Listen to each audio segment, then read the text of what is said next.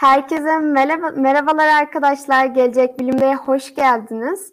Ee, ilk önce Gelecek Bilim'deyi sonra kendimi tanıtacağım. Sonra kısa bir formattan bahsettikten sonra yayınımıza başlayacağız. Gelecek Bilim'de bir bilim iletişim platformu. Eğer gönüllü olmak isterseniz birlikte.gelecekbilimde.net adresine gelebilirsiniz. YouTube ve Twitch üzerinden de çeşitli farklı içeriklerimiz var. Bunları podcast olarak da dinleyebilirsiniz. Eğer daha fazla bilgi almak isterseniz de www.gelecekbilimde.net adresine gelebilirsiniz. Gençler için programımız başlıyor. Ben şimdi yeniden hafif bir kısaca formattan bahsedeyim. 7 tane soru köşemiz olacak. Aralarında da ben sizden gelen soruları cevaplayacağım. Her bölümün başında da komik giflerimiz olacak. Bu bölümümüzün konusu gençler için astrofizik ve konuğumuz Ersin Görüş karşınızda. Merhabalar hocam, hoş geldiniz. Hoş bulduk. Teşekkür ederim. Nasılsınız hocam? İyiyim. Sizler nasılsınız? Bizler de çok iyiyiz. İlk sorumuzda sizleri daha da yakından tanıyacağız. İlk sorumla başlıyorum ben o zaman. Ersin Görüş'ün astrofizik okuma hikayesi nedir? Buralara nasıl geldiniz? Bizlere kısaca bahsedebilir misiniz? Ee, çok güzel bir soru. Ee, siz yaşlardayken işte Selen senle de az önce tanıştık e, evet. aklımın ucundan bile geçmiyordu astrofizik e, yapmak. E, tabii uzay e, her zaman herkesin ilgisini çeker. Benim çocukluğum dediğimiz yıllar 70'li yıllar yani bundan 40 sene öncesinden bahsediyoruz. E, o zaman da bu kadar uzay konuşulmazdı ama yine de uzay uzaydı. E, ben üniversitenin son senesine kadar astrofiziği bir kariyer alanı olarak düşünmedim. Ben bir fizikçiyim Astrofizik de fiziğin uzayı, e, evreni laboratuvar olarak kullanan fizik dalı. Yani astrofizik diye bir bilim evet. dalı fizik var. E, ben fizikçi olarak mezun ol, olacağım zaman e, önümde işte seçenekler vardı. Astrofizik de onlardan biriydi. Astrofiziği seçtim. E, çok da mutluyum bu seçimi yaptığımdan. Evet, gerçekten çok güzel seçim. O zaman başta fizik okuyordunuz, sonradan geçtiniz. Kariyer evet, olarak sonradan.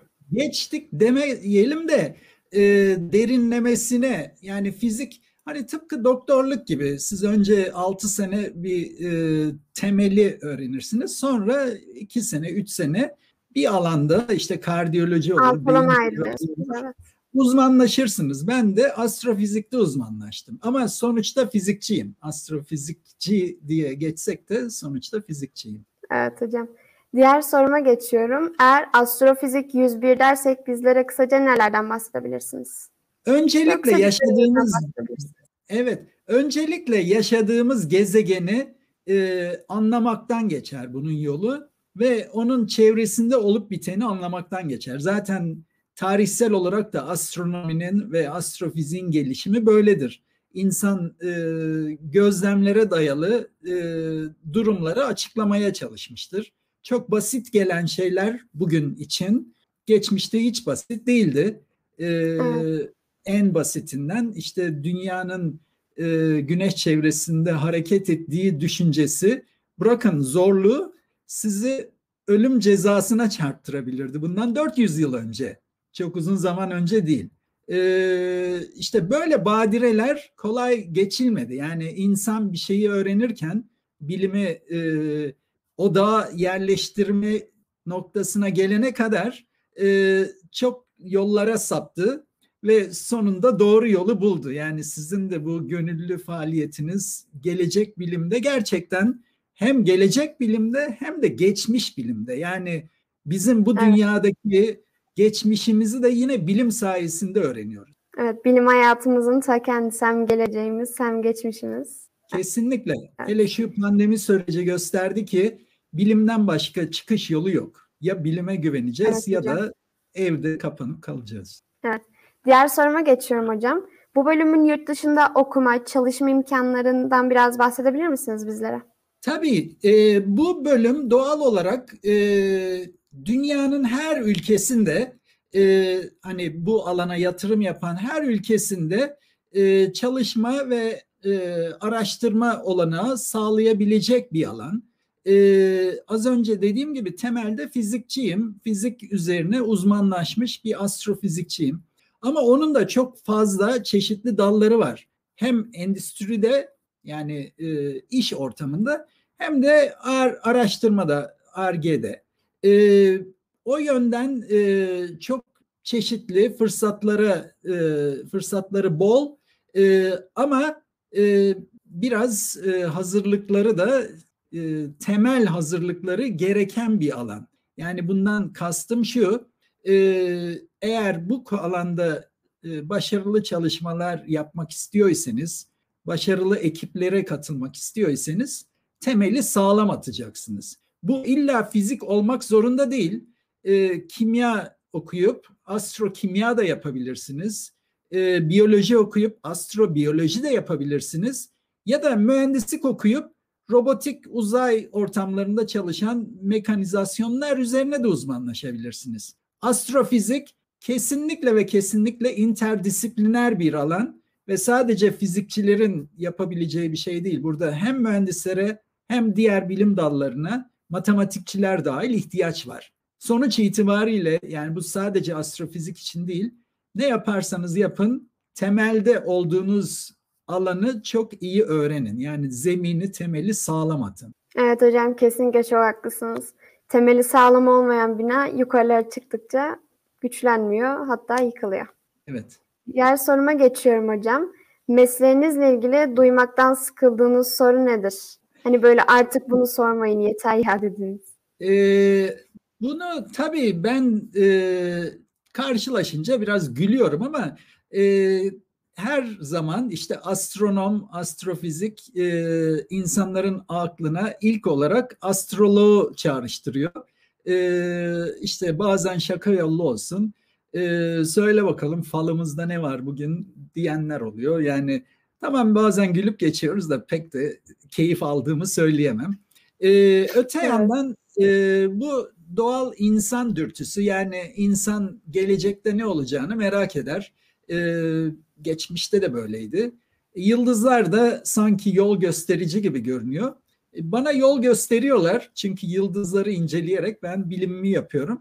Ama doğal olarak yani hangi gün hangi saatte doğmuş olmak sizin e, o sınavdan ne yapacağınız hakkında hiçbir bilgi vermez. Ama insan evet. kendini bir şekilde tatmin etmek istiyor. Birisi bir şey söylerse evet. rahatlayacak. İçimizdeki merak duygusu. Evet yani kimisi kahve içerek e, sakinleşiyor, kimisi astrologları dinleyerek artık kişiye göre değişiyor ona bir şey diyemem. Evet hocam. Diğer soruma geçiyorum. Bu da sizden gelenlerden. Astrofizik bölümünden mezun olduktan sonra hangi alanlarda çalışabiliyoruz? Hani sadece astrofizik alanında da çalışabiliyor muyuz? Hani diğer bölümlere de çalışabiliyor muyuz? Kesinlikle. Ben e, işte bu noktada astrofizikçi diye e, bir prototip tanımlayamam. Çünkü e, lisans öğreniminde tabii ki fizikçilerin arasındaydım. Ama doktora çalışmalarımı yaptığım enstitüde gördüm ki astrofizik çalışmak için yani ileri seviyede astrofizik çalışmak için her meslek grubundan insana ihtiyaç var. Bunun içinde teknisyen de var, mühendis de var. Ee, ekonomist de var. Yani bu e, elde edilecek fonların yönetimiyle ilgilenen insana ihtiyaç var. E, işletmeciye de ihtiyaç var. E, PR'cıya da ihtiyaç var. Yani bunun halkla ilişkilerini yapacak. Çünkü ben bilim insanı olarak bunu e, güncel dille anlatma konusunda yetkin değilim. Ama bunu çok iyi yapabilecek, beni de anlayan, halkı da iyi anlayan insanlar bu arayüzü oluştururlar. E, ama gelirsek sorunuza e, şimdi yaşadığımız dünya artık veriye dayalı. Astrofizik bundan e, 30-40 sene önceden beri veriyle çalışıyoruz. Biz veri topluyoruz, onu analiz ediyoruz. E, istatistiki yöntemler dahil olmak üzere astrofizik alanında uzmanlaşan insanlar veriye yönelik her türlü işlerde de çalışabilirler. Yani e, veriyle, verinin incelemesiyle, analiziyle, yorumlamasıyla uğraştığınız yöntemleri e, gidip işte Amazon'un, Google'ın e, müşteri davranış incelemelerinde de kullanabilirsiniz. Çünkü aynı istatistik kullanılıyor. Evet. E, amaçlar farklı. Yani birinde olayın fiziğini anlamaya çalışıyorlar. Diğerinde de günün hangi saatinde insan neyi en fazla satın alıyor onu anlamaya çalışıyorlar. Ama kullanılan istatistik aynı. Önemli olan e, adaptif olabilmek. Yani bir şeyi öğrendim ben bunu yapmak zorundayım diye hissetmemek. Astrofizik de bazı insanlara keyifli gelebilir. Bazılarına da of gene aynı şeyler mi diyebilir. Ama şunu unutmamalı ki öğrendiği yöntemler bambaşka alanlarda da uygulama fırsatı yaratabilir. O yüzden e, ben bunu yapmak durumundayım diye koşullamamak lazım. Bir şeyi iyi öğrenirseniz e, geniş alanda uygulanabileceğini de zaten anlamış olur. Evet hocam çok güzel bir şekilde cevap verdiniz. Diğer soruma geçiyorum. Mesleğinizle ilgili unutamadığınız bir an var mı? Varsa nasıl? Şimdi bu e, iyi mi kötü mü? Tabii ki çok an Siz bilirsiniz hocam. Ya şöyle ben doktora yani bizler bilim insanı olarak e, çalışmalar yapıyoruz ve bunun sonunda da makaleler yazarak bunu bilim camiasına tanıtıyoruz. Bir bilim insanının yapmaya çalıştığı bilimi bir adım öteye götürebilmek için kendi alanında yaptığımız çalışma temelde bu. E, ben ilk makalemi 1999'un sonlarında yazdım. İşte o makalenin e, çalışmaları 98 yılında başlamıştı. Sizler bu dünyada henüz e, bulunmuyordunuz o zamanlarda. 99'un yazında işte bir makale yazarken tabii literatürde de başka neler yapılmış onları takip etmeniz lazım. Yani birisi yapmışsa sizin yaptığınız benzer ya da aynı çalışmanın bir bilimsel önemi olmayacak. Evet. Ee, ben de işte o hem araştırmamı yapıp hem de e, literatürü incelerken bir gün yeni çıkan makalelerden birinde e, Rus bir ekibin yaptığı çalışma. Ben o dönemde Amerika'da doktoradaydım. E, benim yapmaya çalıştığım şeyleri yaptıklarını gördüm. E, tabii bu benim için bir, bir büyük bir yıkım oldu. E, bir de e, akşam uyumadan önce e, bu makaleyi okumuştum. Tabii bütün gece gözüme uyku girmedi. Ben sabaha kadar tamam artık ben bu doktorayı bitiremeyeceğim. Çalışmamı zaten Ruslar yapmış. Ben artık geri dönüş planları yapıyordum. Ertesi gün işte bu düşüncelerle gittim e, hocamın karşısına çıkıp e, işte böyle böyle Ruslar yaptı ben bu işi yapamadım diyecekken işte hocam da okumuş bunu. E, benden önce çok şanslısın e, Ruslar bir şeyler yapmış ama biz onlardan çok daha iyisini yapıyoruz. Hatta bazı eksiklikleri, yanlışlıkları da var. Onları da düzelteceğiz falan deyince tabii resim birdenbire e, 180 derece döndü. E, evet, o, o ayın sonunda makaleyi bitirmiştim. O da bana şunu öğretti. Bir şeyin üzerinde biz buna bilimde kuluçkaya yatmak deriz. Yani bir işi alıp üzerinde çok yatmayacaksınız. Ee, yani bizim deyimimizle bugünün işini yanına bırakmadan zamanında elinizdeki işi bitirip bir sonraki hedefe yönelmek lazım. Bu da benim karşıma e, ilk makalemde çıktı o yüzden kendimi bayağı şanslı hissediyorum. Evet hocam gerçekten sizin, sizin açınızdan iyi olmuş. Diğer soruma geçiyorum. Bu da sizden gelenlerden. İleride bu bölümü okumak isteyen gençlere tavsiyeleriniz nelerdir? Bu bölüm derken işte temel bilim e, genel olarak e, temel bilimi e, şunu olmak istiyorum diye e, okumasınlar isterim. Yani temeli sağlam attıktan sonra zamana göre yani o anın e, ya da ileriki e, zamanın e, olanaklarını değerlendirerek e, karar versinler. E, bir şeye beş yıl önceden plan yapmak mümkün değil. E, ben üniversite 2 3'ten itibaren nükleer fizikte uzmanlaşmayı hedef olarak belirlemiştim. Ama son dönemimde astrofiziğe yöneldim ve gerçekten diyorum iyi ki de yönelmişim. Eğer nükleer fizikte kalsam fena şeyler olmazdı ama e, hala yani o zaman da nükleer enerji mühendisi olarak çalışacaktım. 94 yılından bahsediyorum.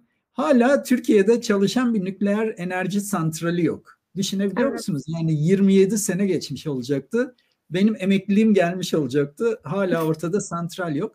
İyi ki öyle bir e, dönüş yapmışım diyorum. E, ama bunu sağlayan işte temel e, ODTÜ'de aldığım fizik e, öğretimi o kadar sağlamdı ki e, aynı fizik yani nükleer fizik de yapsam, astrofizik de yapsam temelde işleyen fizik aynı. E, o yüzden e, böyle dünyalar başlarına yıkılmasın, bir şey olmadıysa başka bir yol açılır. Önemli olan sağlam bir temel atsınlar. Evet, önemli olan azim ve çalışma. Bir yerlerden bir şey çıkıyor.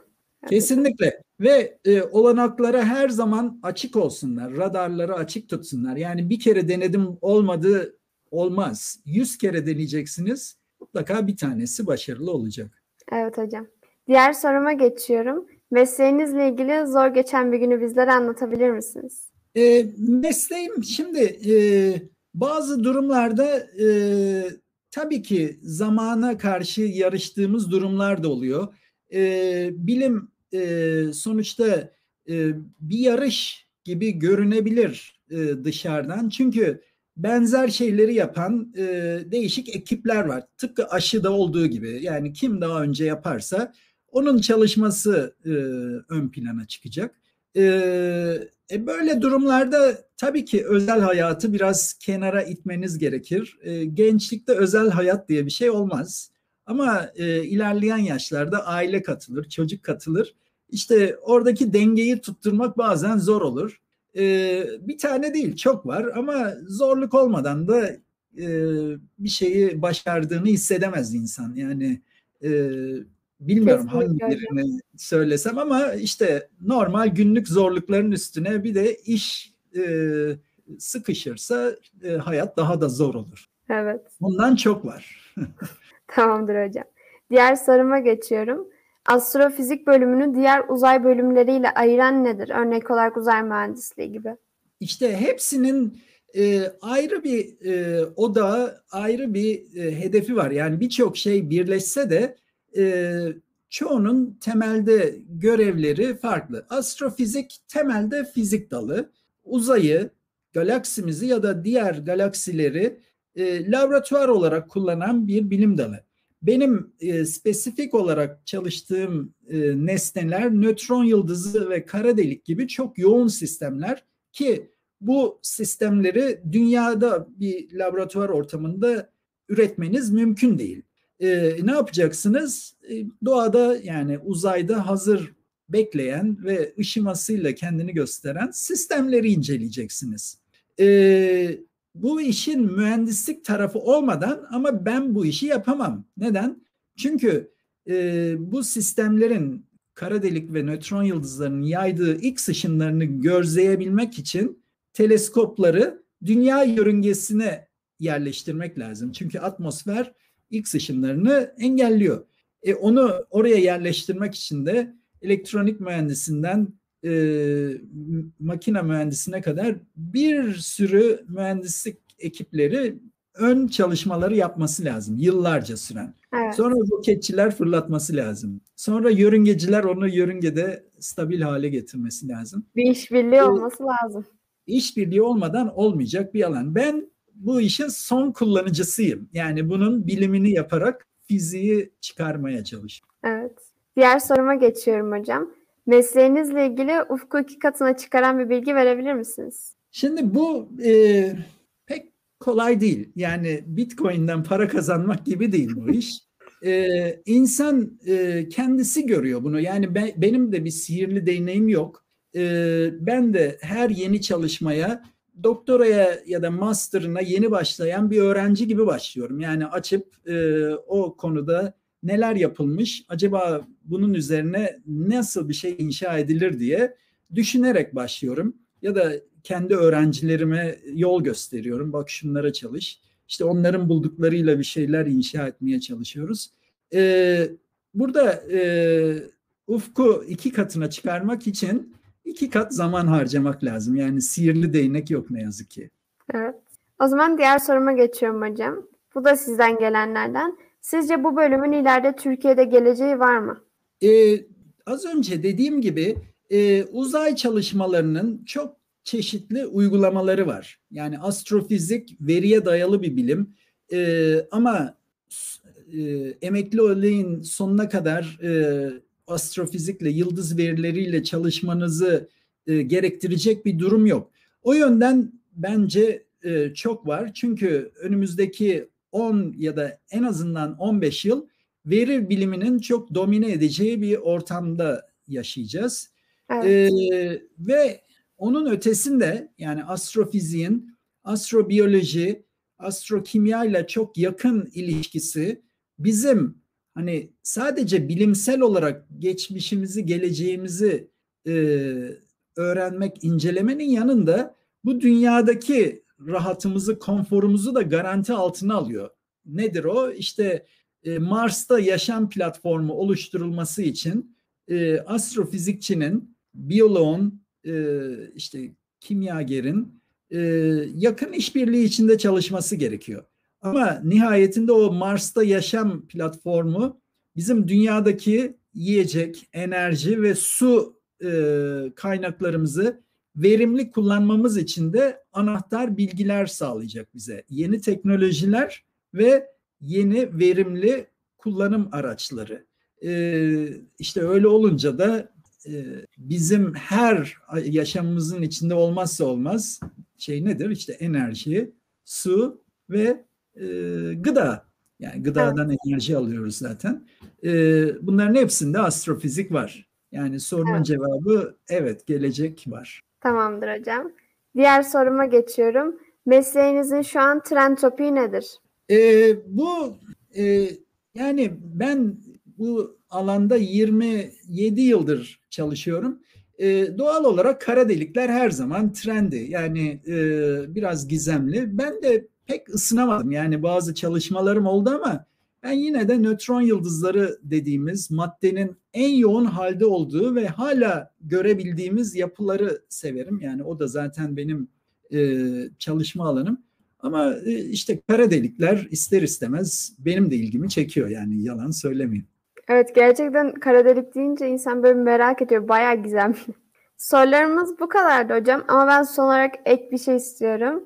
Ee, biz gençler için kitap ve dizi önerisi yapabilir misiniz bir iki tane? Ee, kitap yani ben e, size kötü örnek olmak istemem ama çok okuma yani makaleleri çok okurum da kitap okuma konusunda e, çok okurum diyemem. Yani geçmişte okuduğum e, çok kitaplar oldu. Şimdi biraz sabırsızım. Yani bir kitabın içinde e, yazarın o e, bir fikri var. Onu bana e, vermek için 180, 200, 300 sayfa okutuyor. O bana çok zor geliyor. Yani söyle kardeşim ne demek istiyorsan bir sayfada. E, o yüzden hani kitap diye e, önerebileceğim çok kitap yok. Ama e, biraz sürükleyici e, yazarlar benim her zaman hani böyle bir şey okumak istersem e, alıp bir daha bir daha okuduğum kitaplarından e, olan yazarlar. E, Polonyalı bir yazar e, Stanislav Lem, e, Solaris diye de bir filmi e, film olmuştu romanı. E, onu tavsiye edebilirim. Biraz bilim kurgudur. E, Bir diğer yani çok sevdiğim yazılarını hani tarzını çok sevdiğim bir başka bilim insanı da e, Carl Gerasi e, D-C-R-A-S-S-I diye yazılıyor yanlış hatırlamıyorsam. Carl Gerasi aslında doğum kontrol hapının mucidi. 1950'li yıllarda e, kontraseptif denen işte e, doğum kontrolü sağlayan ilacı. E, bulmuş. E, sonra kendini böyle biraz popüler bilim ve science in fiction hani science fiction değil de bilim içeren e, romanlar. Hı hı. Kurgu değil, gerçek bilim.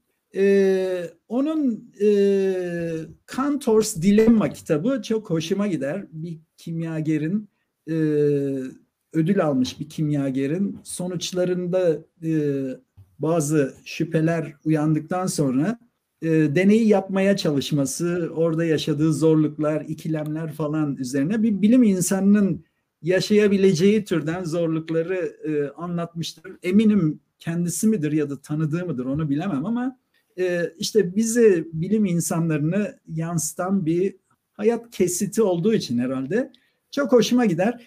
Yani böyle e, 5-6 tane okumaktan zevk aldığım şeyler vardır. Biraz e, basma kalıp olacak ama açar aynı şeyleri okurum. Böyle daha keyifli gelir. Şimdi e, bir e, yeni bir kitabın böyle tiraj yapmaya çalışan yazarının kitabını okumaktansa. E, dizi konusunda berbatım. E, sevdiğim zaten 3 ya da 4 tane film vardır. Hep onları izlemeyi severim. E, birkaç Kemal Sunal filmi, birkaç tane de yabancı film. O yüzden dizi konusunda pek tavsiyem olmayacak. Ama çok keyifli. Herkes yani şunu e, tavsiye ederim. Hani amacınız bilim e, diziden öğrenilmez, e, kitaptan öğrenilmez, evet. yani popüler kitaptan. Amacınız sizi hani mevcudun dışına çıkaracaksa neden keyif alıyorsanız onu seyredin. İşte ben aynı şeyleri okumaktan keyif alıyorum. Ee, artık siz karar verin. Tamamdır hocam. Sorularımız bu kadar. Bu güzel önerileriniz ve cevaplarınız için teşekkürler. Çok yararlı bir yayında en azından benim için öyleydi. Yayınımıza katıldığınız için teşekkürler. Ben de teşekkür ederim. Başarılar dilerim. İyi günler. Teşekkür ederim hocam. İyi günler. Arkadaşlar sizler de yayınımıza katılıp izlediğiniz için teşekkürler. Videoyu beğenmeyi, arkadaşlarınıza paylaşmayı unutmayın. Görüşmek üzere.